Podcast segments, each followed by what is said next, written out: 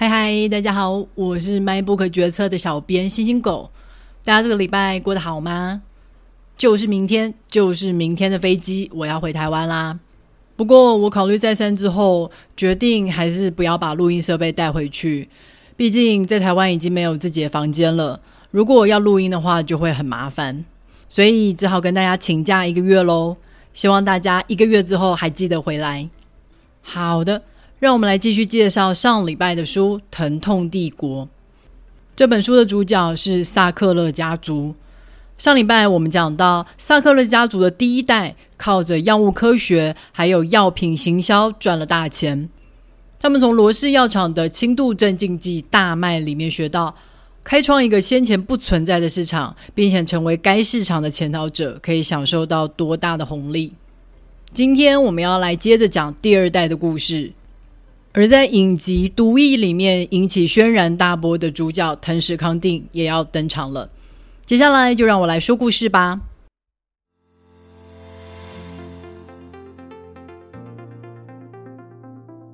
萨克勒家族他们在第一代的时候就已经收购了普渡制药这一间中型的药厂，一开始做的都是一些不用处方签的成药，其中销售最好的就是一款治便秘的泻药。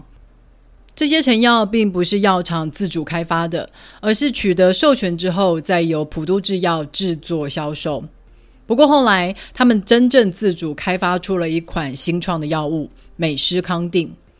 这款药物它是一个吗啡的药丸。在此之前，吗啡通常是用注射的方式进到人体里面。不过这就代表需要使用吗啡来止痛的这些病人。通常都是一些癌症末期的病人，他们就只能在医院度过最后的日子，因为需要有专人为他们注射。但是现在美施康定做成药丸的形式，并且透过它的外壳特殊设计，可以让吗啡慢慢的释放到人体里面，这样就可以让病患可以不必住院，也能借着一颗简单的药丸来止痛。所以，医生跟病人都对这个发明给出了高度的评价，也让萨克勒家族对他寄予众望，打算要用这款药物来让药厂提升一个 level。而且，一开始在销售美式康定的时候，萨克勒家族就使用了一个偷吃步，他们根本没有向 FDA 申请许可就开始贩售了。等到三个月以后，FDA 来函表示。诶，你药厂怎么可以违法销售未经许可的药丸呢？药厂这时候提出来的解释是：啊，我药丸里面就是吗啡而已啊，没有什么新的成分，所以应该不需要申请新的许可吧？FDA 就说不对呀，你这个药丸吗啡剂量这么高，当然是个新产品啊，我要审核你这个药对人体有没有潜在的风险啊。不过这时候已经有很多癌症的病人在依赖这款药物控制疼痛了，所以萨克勒家族也不跟 FDA 继续废话，他们直接就利用病友医生来向政府施压。病人向政府哀求：“我们癌症末期已经够悲惨了，为什么还不能让我们的生活好过一点呢？你现在 FDA 突然禁售这款药，会破坏我们的生活还有疗程啊！”诶，这一招真的奏效了。最后，FDA 真的退让了，跟普渡药厂说：“你可以继续贩售，只要之后补件就好。”于是，美式康定就这样省略了重重的审核步骤，成功的让普渡制药营业额提升了一个 level。现在，普渡制药也是一家营业额破亿的药厂了。这个巨大成功让萨克勒家族的财富又更上一层楼。也就此打开了第二代的企图心。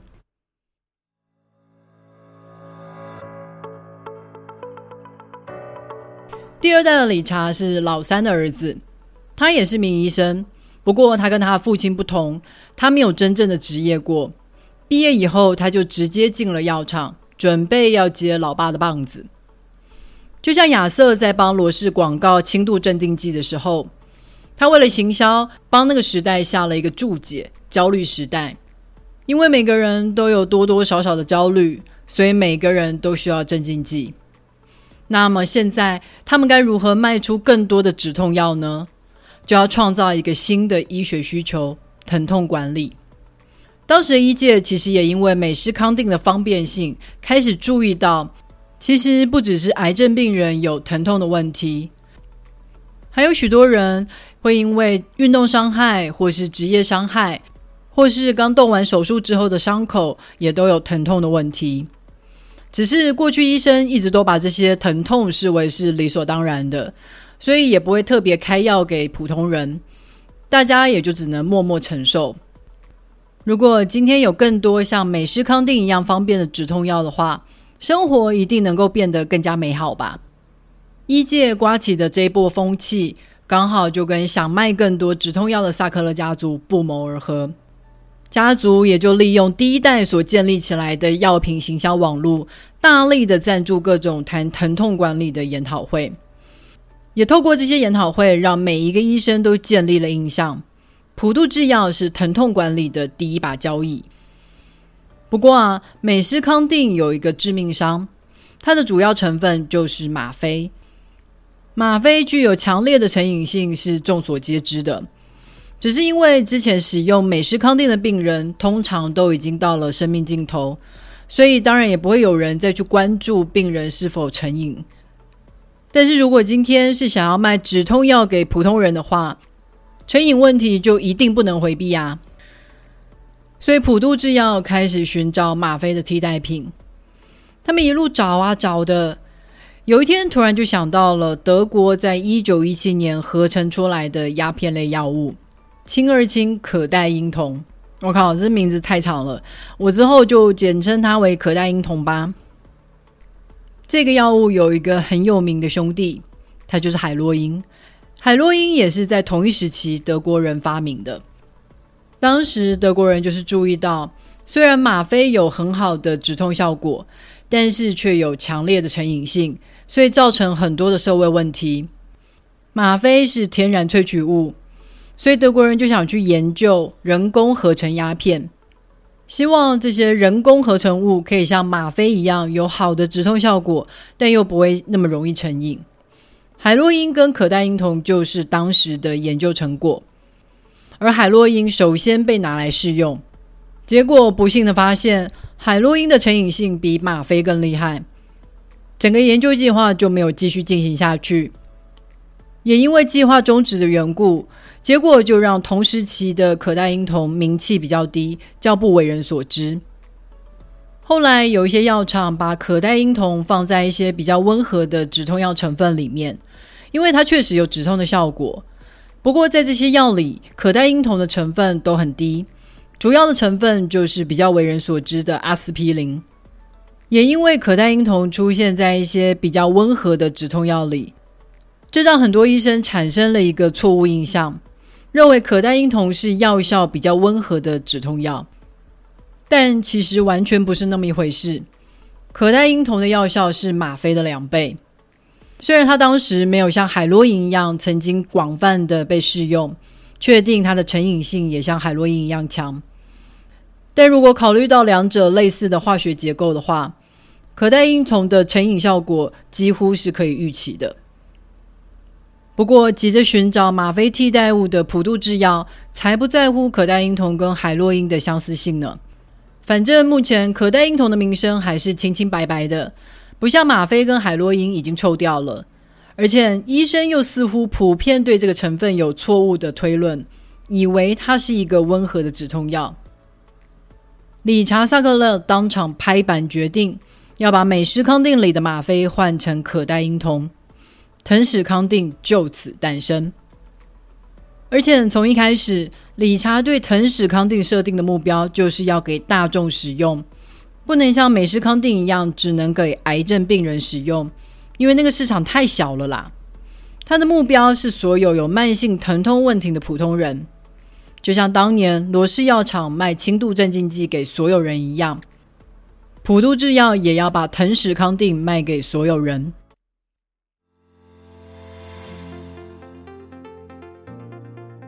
为了要达成这样的目标，第一个要打通的关卡就是 FDA。普度制药一直都宣称，药丸的外壳有特殊的设计，可以让药物缓慢地释放到体内，如此一来，体内的药物浓度就可以维持稳定，不会有明显的高度起伏，也就不会出现成瘾的戒断反应。这套其实没有科学根据的说辞，真的成功的让藤氏康定成为了非列管的鸦片类药物，而且还不用仅限于癌症病人使用。这当然是有赖于当时审核的官员为普渡制药大开方便之门。后来，这个官员从 FDA 离职以后，他先加入了一家小药厂。一年之后，他就成为普渡制药的顾问，年薪直逼四十万美金。藤氏康定一通过 FDA 的销售许可之后，理查精心准备的行销团队就要上场了。普渡制药在五年内疯狂的赞助了七千场以上的疼痛管理研讨会。并且找了全国各地的医生来参加这些研讨会，药厂当然会支付这些医生的食衣住行费用。在这些研讨会上，许多的疼痛专家与医生都在台上侃侃而谈。行医的目的就是要减轻病人的痛苦，不是吗？我们过去对这些问题真的忽视太久了。这种听起来人逆己逆的说法，的确打动了许多真心想要帮助病人的医生。萨克勒家族透过他们的大数据公司，很快就锁定了一些从事辛劳体力活的区域。这些工人时常都会有背痛、腰痛的问题，所以药厂就在这些区域发送三十天免费处方签的优惠券给病人，透过这种方式大力的推广藤始康定。人体对鸦片类药物有耐受性的问题。就是说，经过一段时间以后，原本的剂量就没有原本的止痛效果了。但是普渡制药跟病人说没有问题，我们会推出各种剂量的藤始康定，可以让医生一路从十毫克开到最高一百六十毫克。不过这中间产生了一个问题，因为 sales 的奖金是跟销售金额有关，越高剂量的藤始康定定价越高。这些 sales 自然就卯足劲的向医生推销高剂量的藤氏康定。有的医生感到怀疑，这么高剂量真的没有问题吗？sales 对医生拍胸脯保证，没有问题。我们的研究报告证明了这样的剂量是没有问题的。你看，我们都通过 FDA 的审核了，不是吗？藤氏康定从一九九六年一推出来就卖翻了天。很快，年营业额就超过了十亿美金，成为全美销售第一的药物。不过，很快病人就发现，藤始康定的止痛效果维持时间好像没有他宣称的久哦。而且更麻烦的是，不止止痛效果消失，他们还会开始出现虚弱、颤抖，甚至抽搐的症状。所以，这些病人不得不赶快又再补充一颗藤始康定。很快的就越吃越多，很快的人们也学习到，要破坏藤始康定的药丸外壳很简单，只要用汤匙压碎或是用牙齿咬碎就好，然后就可以轻易的取得里面的鸦片类合成物，而且这些合成物不只有止痛效果，还能让人觉得很爽很嗨呢。这么好的事，当然立刻就传播开来。藤始康定很快就成为了街头最流行的毒品。事实上，普渡制药在藤始康定推出一年之后，就陆续收到 sales 的回报。有医生察觉到有人正在滥用这款药物，很多的病患会向多个医生挂号来收集更多的处方签。他们除了自己使用之外，还会高价卖给黑市。突然之间，人人都成为了药头。这就让藤氏康定的滥用更加一发不可收拾。越来越高的需求，让全国各地开始出现一种所谓的疼痛诊所。这些诊所的医生不做别的事，就是专门开藤氏康定的处方签给上门的人。虽然照理说，药厂应该要向政府举报这种不正常的销售状况，但普渡制药怎么舍得把这些送上门的钱给推开呢？他们继续闷声不吭的赚大钱，直到了两千年，他们迎来第一个官司以后，药厂才宣称：“哦，原来藤始康定被滥用了。”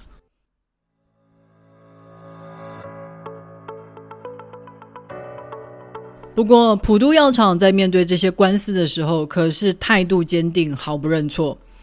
他们说：“我们才是受害者，药丸是被那些有成瘾性格的人压碎的。他们为了自己无法克制的瘾头，所以找出了别种使用药物的方法。错的不是药物，而是那些错误使用药物的人。那些人在使用藤氏康定之前，早就有问题了。”而现在，他们却让我们染上了臭名声。普渡制药找顶尖的律师团队，找出告诉人的弱点，来逼他们撤诉或是私下和解。因为藤始康定的受害者大多都已经深受毒瘾所苦，只要这些人曾经使用过其他种类的毒品，就会大大的降低他们作为证人的可信度。这也让大部分的官司很难再进行下去。直到二零零六年，才有维吉尼亚的三名检察官，他们花了五年的时间，从普渡制药上百万份的公司文件里面，找出了药厂其实早就知道藤氏康定有成瘾性并且被滥用的证据。文件里面显示，各地的 sales 早就回报过公司，地方的药局会被抢劫，因为人们要拿到药局里面藤氏康定的存货。有的 sales 明知道医生已经因为滥开处方签被暂时吊销执照了，他们还是持续的招待医生，好卖出更多的药。甚至公司内部还建立了一份会滥开处方签的医生名单，因为他们能够帮助公司达到更高的营业额。而从一开始，理查就否定了要使用适当用药的行销用词。而是一再的强调，藤史康定不会成瘾，可以随时加大剂量，不会有任何问题。理查定调的行销用词是“一试成主顾”，就是要让病人长期使用，并随着剂量提升，获取更高的利益。我们可以说，普渡制药几乎是一开始就打算利用鸦片类药物的耐受性还有成瘾性来赚钱。最后，检察官凭借着这些证据起诉了普渡药厂的三名高管。不过，这个案子没有机会进行到公开审理。他在一场关门会议里面完成了协商条件。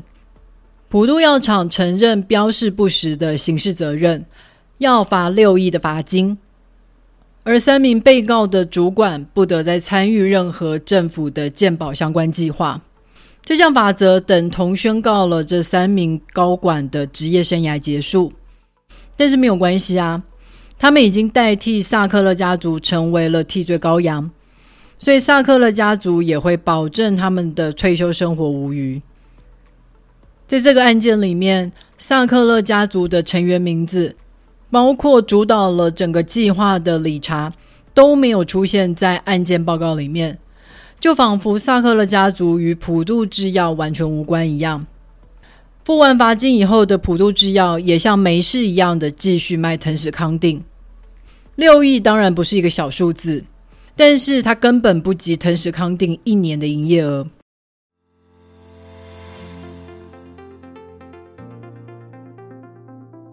接下来的十年，普渡制药继续被官司缠身。但萨克勒家族有的是钱，让顶尖律师团队处理法律问题。他们始终都能够隐身在后，保持他们大方的慈善家形象。不过这一点终于在二零一八年被打破了。有一群艺术家，他们不走法律的途径，而是用他们最擅长的艺术表演。他们在萨克勒家族捐赠还有冠名的展览厅展出自己的摄影作品。拍摄的内容正是散落的药罐，还有处方签。他们也拍摄吃了藤始康定药效发挥、已经嗨康的自己。这些艺术家把上千个药罐丢进了萨克勒展览厅的水池里，每个药罐上面的标签都写着“藤始康定由萨克勒家族为您开立”。这些艺术家所采用的手法，就跟普渡制药在处理官司一样。先去破坏被告的名声。这群艺术家到每一个收了萨克勒家族捐款的博物馆、大学、医院抗议。他们让萨克勒家族与藤史康定的关系被大众认识，而他们的行动也终于迫使上流社会不得不与萨克勒家族保持距离。终于在二零一九年，萨克勒家族成员与普渡制药一起成为了三十五州的联合诉讼被告。在这场诉讼里面，大众清楚地看到，萨克勒家族并不是只是单纯的投资人或是公司董事而已，是他们主导了腾史康定的开发行销，并且有系统地转移普渡制药的资产到家族的名下。所以，即使普渡制药靠腾史康定赚了几百亿，现在药厂的资产也只剩下不到十亿而已。面对三十五州的联合诉讼，萨克勒家族表示，他们可以捐献十五亿来支付和解金，但交换条件就是家族不会承认任何的不法行为。这样子的和解条件当然是谈判破裂。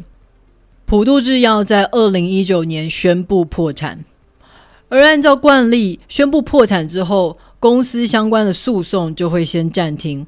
直到破产法庭清算完公司的资产，诉讼才会再继续。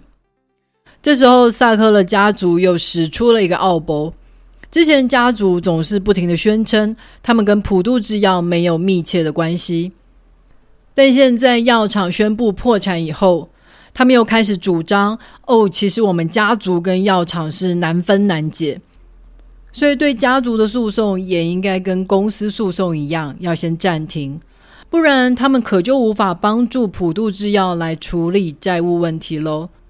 这样一来，可是会让大众蒙受更多的损失哦。很可惜的是，破产法庭的法官同意了萨克勒家族的主张，所以目前对家族的诉讼也处于暂停当中。萨克勒家族依旧继续享受着靠成瘾药物赚来的财富。唯一让人感到欣慰的是，萨克勒家族的名声算是完蛋了。许多的博物馆、大学还有医院都宣布，他们不会再接受萨克勒家族的捐款，也把过去冠名的大楼改名。萨克勒家族曾经一心一意的想要把家族的名声发扬光大，现在他们的确做到了，只是是以相反的方向为大众所知。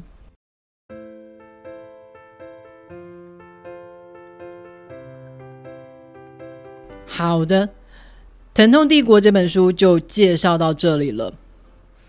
我记得这本书的后半段，我越看越快，就是想要知道到底这个家族最后会不会被定罪。可惜并没有看到欢喜的大结局。萨克的家族非常熟练的操作法律，让我深深有一种啊，法律果然是在保护懂玩的有钱人呐、其实萨克勒家族也有不少人觉得自己很无辜，例如第三代里面，有的人根本就没有在药厂工作，他们有的是拍电影，有的人在搞服装品牌，都跟药厂无关。而大哥亚瑟的后代，他们后来早早就把药厂的股份卖给了其他两兄弟，所以严格说来，他们并没有分到腾史康定赚的钱。不过批评的人说，亚瑟所建立的医疗行销方法对腾史康定的销售居功厥伟。我自己是觉得，无论有没有直接参与，这些家族的后代确实享受着巨额财富所带来的好处与地位。现在因为名声坏掉，开始被反噬，那么当然也必须盖锅承受这些后果。美国也许一直都存在着用药的问题。但是对于像是海洛因或是芬坦尼等这些鸦片类毒品的严重依赖，却是这近十年来特别高涨。我们必须得说，腾史康定在里面扮演了重要的角色，就是因为腾史康定的普及，让美国人准备好开始去接受其他的鸦片类药物。为什么这么说呢？因为在过去，吗啡通常是被用在最后阶段。所以人们都知道，当医生跟你说他会使用吗啡来帮你止痛的时候，就代表你的时间不多了。但腾史康定却是在一开始你有小小疼痛出现的时候，医生就会开药给你。这让大众对鸦片类药物大大降低了戒心。就正如本书的作者所形容的，藤史康定就很像是潘朵拉打开了罪恶的盒子，而现在再也关不上了。我们也只能无奈的去面对鸦片类毒品泛滥的问题。如果你听了今天的介绍，对这本书感兴趣的话，别忘了透过 MyBook 决策的导购链接来购买这本书哦。网址是 triple w 点 mybook 点 tw。也别忘了在 Apple Podcast、Spotify、First Story 还有 YouTube 上面订阅 MyBook 决策。你的订阅跟留言就是对我最好的动力。好的。让我们一个月之后再见喽，拜拜。